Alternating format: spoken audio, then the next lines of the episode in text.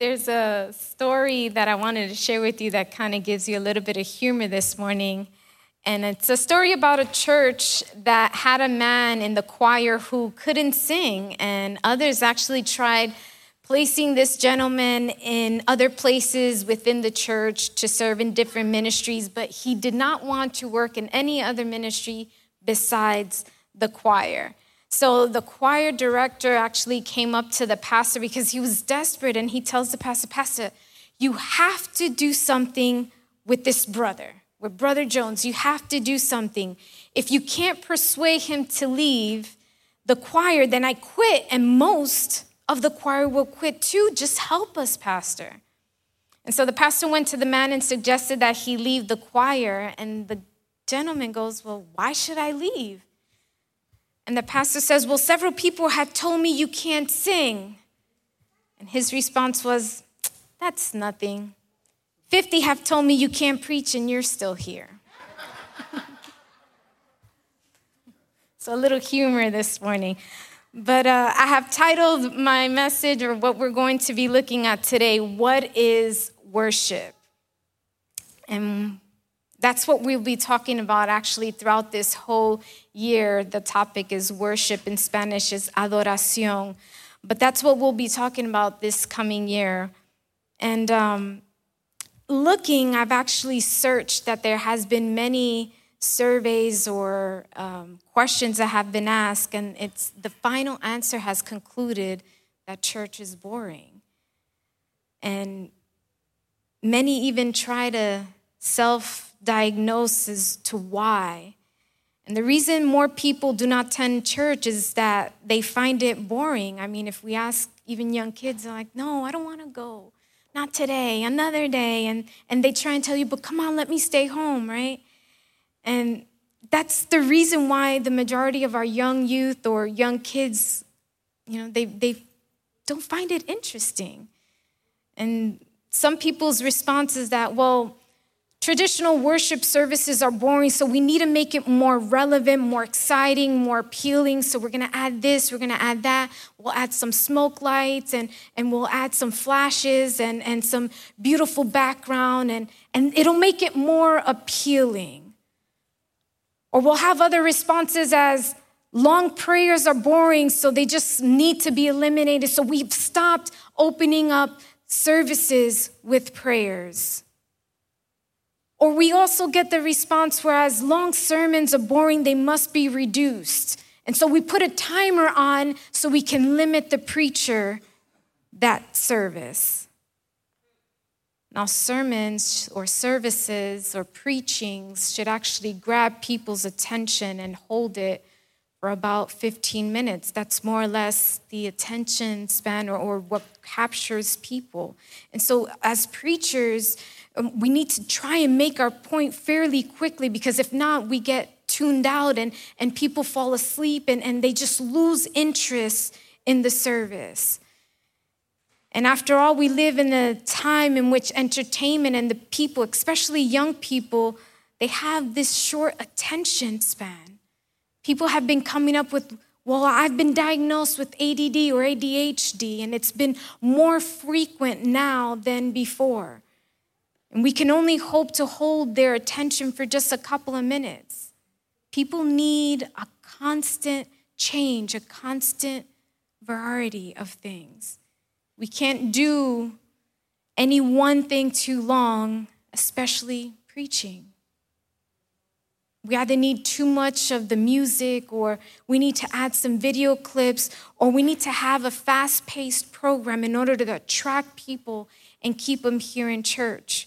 Because if not, we'll have a decline in the attendance and we'll lose a generation. And if churches don't keep up with the times, they become hopeless and old fashioned and completely irrelevant and eventually obsolete. Does this sound familiar to you? So when I was looking, I was like, well, what really is boredom. And boredom is the actual condition of being uninterested to the point of weariness because the situation that surrounds us is considered dull or monotonous. And I was like, okay, boredom. Well, what else? It's detachment, it's dullness, is distaste. Have we ever felt like this? Has anyone ever felt bored? Now, have you guys heard of oxymorons? Oxymorons are basically oppositional words that are joined together and they create this kind of like unique word or phrase like jumbo shrimp or plastic silverware or extended deadline. Or what about the doubting believers? I've heard people say, no, he's an honest crook. Or for those of us that like shopping, free with purchase. So it's not really free, right? Or for those of us that like to eat gourmet hamburger or evaporated milk. See, all of these words, when used together, they kind of contradict one another. And so this morning, I want to share another oxymoron. And you're like, well, how, where are you going to? And it's boring worship. See, true worship is actually anything but boring. So there can't be a boring worship. The very essence of worship is that it doesn't allow us to be bored if we actually come before the Lord to truly worship. See, when we come before God, the one that has created this whole universe and accept Him for who He is, we can't help but to worship Him. Many come to a worship service actually expecting to be led to, to worship instead of them coming with a heart of gratitude and of love. See what Pastor mentioned just a couple of minutes ago, he didn't know what I was bringing and he didn't know everything that I was going to touch, but what he spoke about is actually what we will be seeing in this whole message this morning. See, we should be coming to church to actually publicly express what we have been doing all week long. We come here to express ourselves to Him. We come together in this sanctuary where we publicly proclaim our love and adoration for Him. And some have questioned well, why are we singing these types of songs? Why do we do this or why do we do that? Or I prefer it to be different, or I've seen it done differently. The problem with those sayings is the word I. See, because this time that we're living, it's a very me centric mentality. It's all about me and what I want and what I prefer. But I want you to open up to the book of Psalms, chapter 96. And this morning, we're going to be looking at what King David wrote about worship. And as to reverence to the word, I want to ask you to stand. And I'm going to be reading from the New Living Translation. I normally read from the New International Version, but this morning we'll be reading from the New Living Translation. It's going to be the book of Psalms, chapter 96, and we're going to read all 13 verses. When you have it, if you can please say amen. Amen. The word reads Sing a new song to the Lord. Let the whole earth sing to the Lord. Sing to the Lord, praise his name. Each day proclaim the good news that he saves. Publish his glorious deeds among the nations. Tell everyone about the amazing things he does. Great is the Lord. He is most worthy of praise. He is to be feared above all gods. The gods of the other nations are mere idols, but the Lord made the heavens. Honor and majesty surround him, strength and beauty fill his sanctuary. O nations of the world, recognize the Lord. Recognize that the Lord is glorious and strong. Give to the Lord the glory he deserves. Bring your offerings and come into his courts. Verse 9 Worship the Lord in all his holy splendor. Let all the earth tremble before him. Tell all the nations, the Lord reigns. The world stands firm and cannot be shaken. He will judge all peoples fairly. Let the heavens be, be glad and the earth rejoice. Let the sea and everything in it shout his praise. Let the fields and their crops burst out with joy. Let the trees of the forest sing for joy. The last verse 13 Before the Lord, for he is coming. He is coming to judge the earth. He will judge the world with justice and the nations with his truth. Let's pray.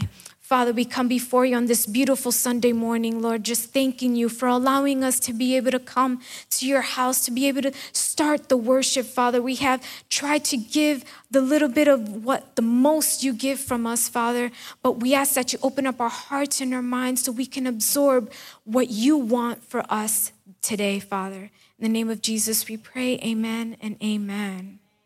Amen. So I split up this chapter into four parts. And the first thing that we see here in the first two verses, where it says, Sing a new song to the Lord, let the whole earth sing to the Lord, sing to the Lord, and praise his name. We are to exalt, we are to glorify, we are to magnify his name.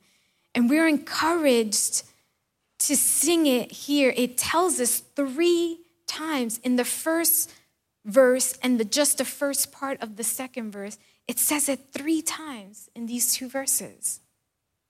Now, when we sing, endorphins are released and it helps us to promote positive feelings.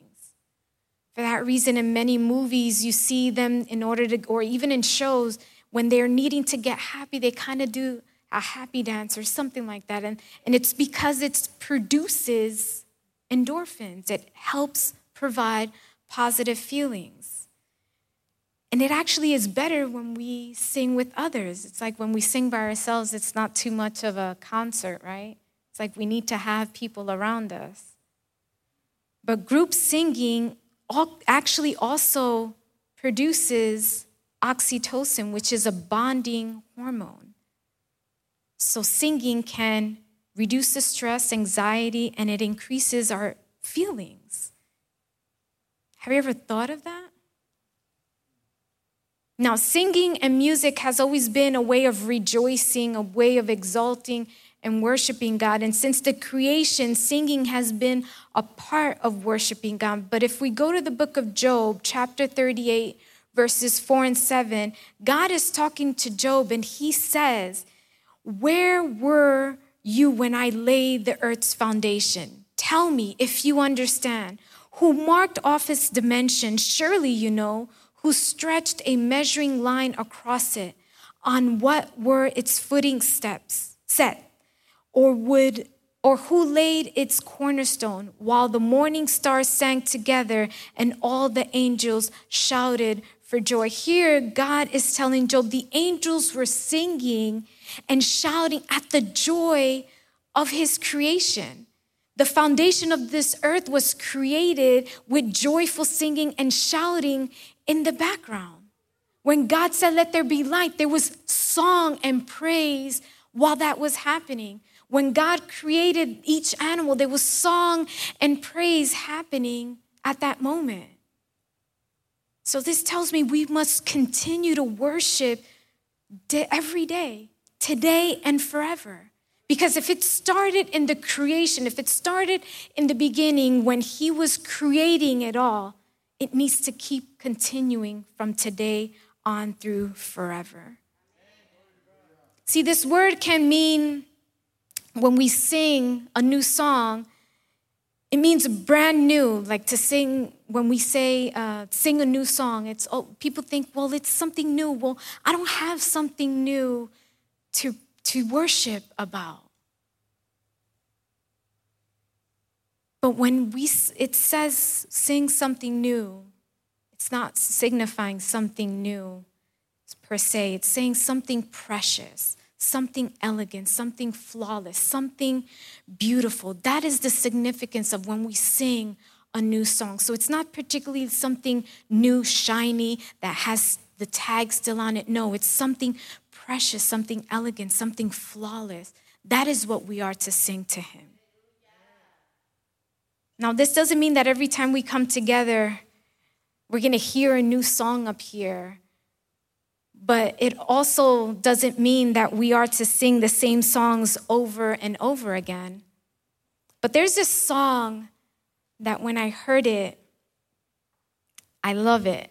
And it says, I love you, Lord, for the mercy never fails me all my days. I've been held in your hands from the moment that I wake up until I lay my head. Oh, I will sing of the goodness of God. And all my life you have been faithful. And all my life you have been so, so good. With every breath that I am able, oh, I will sing of the goodness of God. See, when I hear that song,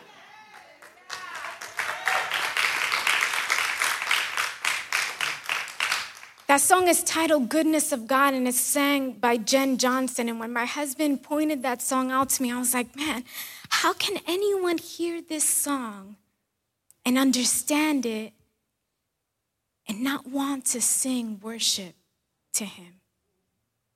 Because the song keeps on singing, I love your voice.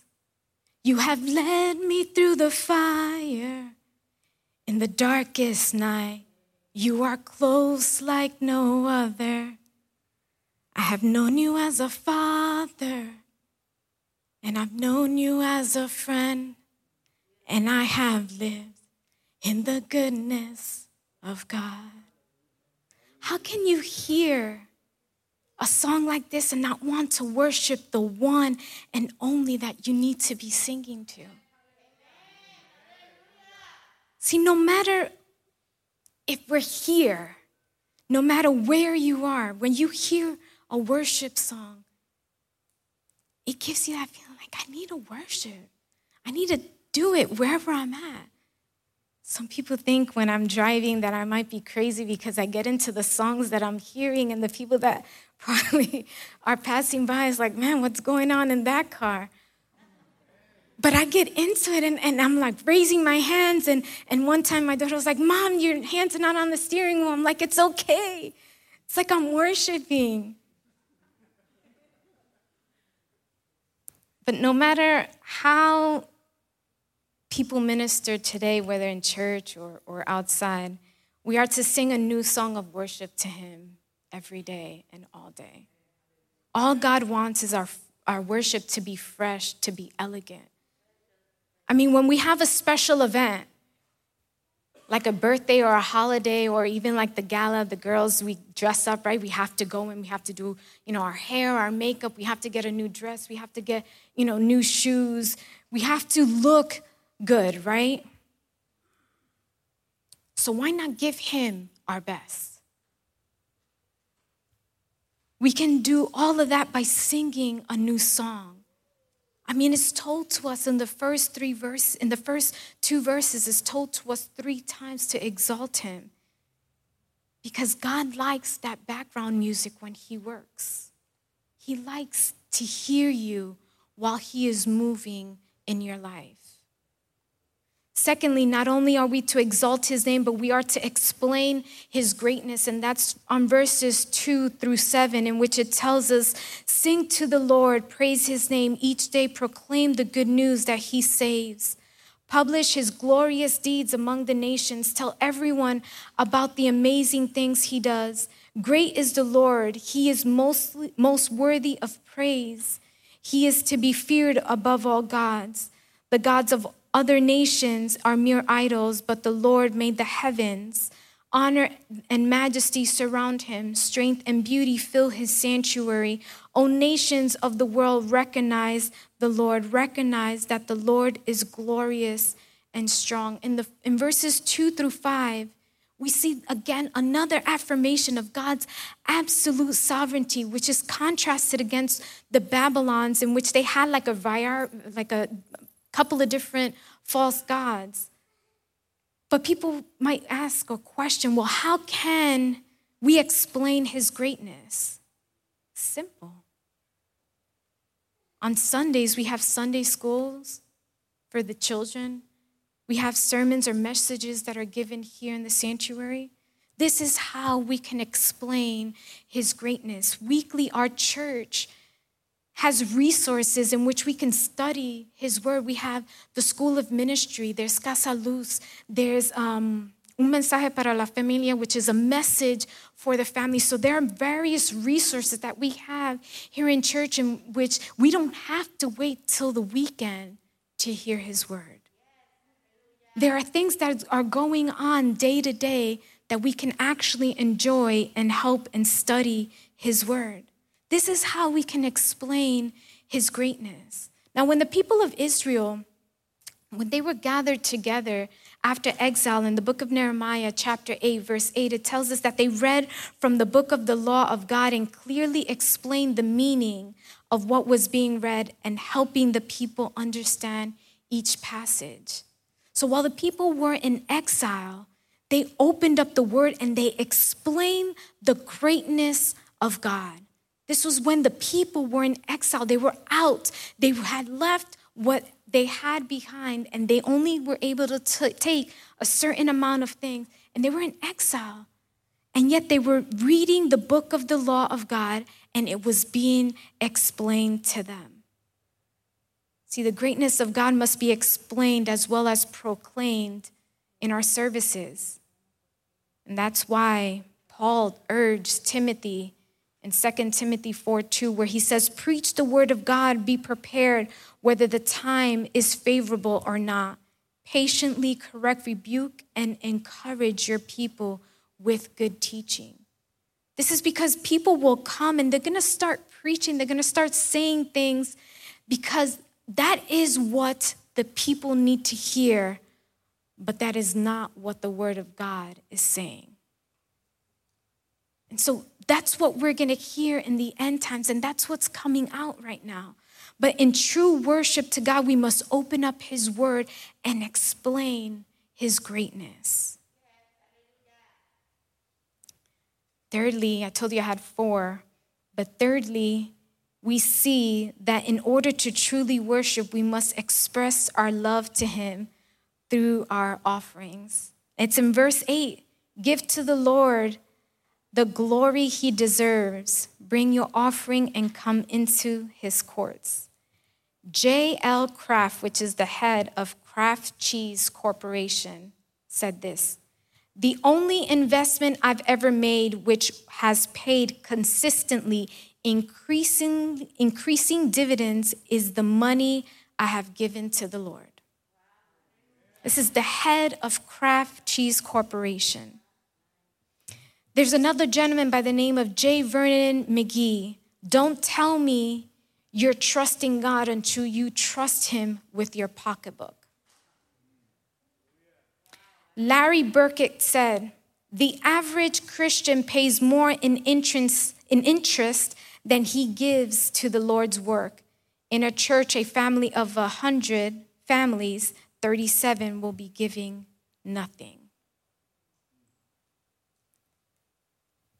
I have stepped on some toes, but we have reached the heart of today's message.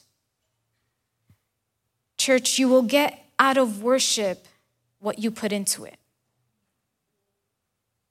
You see, when we bring our spiritual gifts and our talents to the Lord that He has entrusted upon us and give it to Him as an offering, He'll bless us. When we teach Sunday school, when we lead worship, when we use our voices to exalt Him, we are worshiping. When we offer our finances that He has blessed us with, we are worshiping. When we surrender our lives to Him and offer what we have to Him, we are worshiping. Once we understand this and place it into practice, At this point is when God will bless us as well as a church. That's when He'll pour His blessings, He'll pour His presence upon us. This is when He will empower us to further His kingdom. God doesn't really need your money. See, giving your tithes and offerings are much more than just money. What He wants from you is total dependence. God wants you to enter His courts, He wants you to exalt Him. God wants you to sing Him a new song. God wants you to explain His greatness. God wants you to talk to others about Him. What God wants is all of you, just as you are. Doesn't just want a piece, well, oh Lord, I'm going to save this here because I don't know what's going to happen tomorrow. We need to be like this that woman, that widow that gave the only two coins she had because she probably felt that someone else was in much more need than she was. See, Jesus died in order for us to have a chance at a better future. God wants for us to sing a new song, to spread his word, for us to bring our offerings into his courts. And when we realize that, that is when we can truly worship God. Because it is by giving to the Lord that our professions actually have a meaning. And finally, in verses 9 through 13, in our worship, we are to extend his invitation. And with this, I'm going to start closing. Worship the Lord in all his holy splendor. Let all the earth tremble before him. Tell all the nations, the Lord reigns. The world stands firm and cannot be shaken. He will judge all peoples fairly. Let the heavens be glad and the earth rejoice. Let the sea and everything in it shout his praise. Let the fields and their crops burst out with joy. Let the trees of the forest sing for joy. Before the Lord, he is, for he is coming, for he is coming to judge the earth. He will judge the world with justice and the nations with his truth. Church, our job is to tell everyone that he's coming and to present that invitation to them, to let them know, hey, I have this gentleman that can help you in your situation. Invite them to accept him. He's coming to judge the nations, and one day we'll acknowledge who he is. This invitation, many churches have actually eliminated it because they want to preach, you know, the happy preachings, the ones that don't bring people down, the ones that people won't talk about the preacher about because they don't want to be pressured or, or have an excuse for people to leave. But I can understand what Jesus said in the book of Matthew, chapter 10, verse 32, where it says, Everyone who acknowledges me publicly here on earth, I will also acknowledge before my Father in heaven. See, it is our duty it is our job, it is part of our walk to extend the invitation of the one we have decided to follow. We need to extend that invitation to others as well. Because Peter, in chapter, in the second book of Peter, chapter 9, verse, in chapter 3, verse 9, he tells us, the Lord isn't really being slow about his promise, as some people think. No, He is being patient for your sake. He does not want anyone to be destroyed, but wants everyone to repent. So Jesus isn't just taking His time to take His time. He's not taking His time just so you can live once or YOLO, right? He didn't forget about that promise. He's taking time because he wants everyone to come to his feet. He wants to give everyone a chance to come and to repent. So, part of our worship should be as well to invite anyone that we encounter who hasn't accepted him as his Savior to have that encounter with him so they can have a chance at salvation. Eugene Peterson said, Worship is an act that develops feelings for God, not a feeling for God that is expressed in an act of worship. See, we worship because this will help us cultivate a better relationship with Him. Worship will help us enter His presence. I want to ask you to stand. William Temple said, For worship is the submission of all our nature to God. It is the quickening of the conscious by His holiness, the nourishment of, his, of mind and His truth, the purifying of imagination by His beauty, the opening of the heart to His love the surrender of his will to his purpose, and all of his gathered up adoration, the most selfless emotion of which our nature is capable, and therefore the chief remedy for that is self centeredness, which is our original sin and the source of all actual sin. See, worship is an action that we can do daily. It's our dedication that we can't do it on our own strength. It's our cry for help to Him.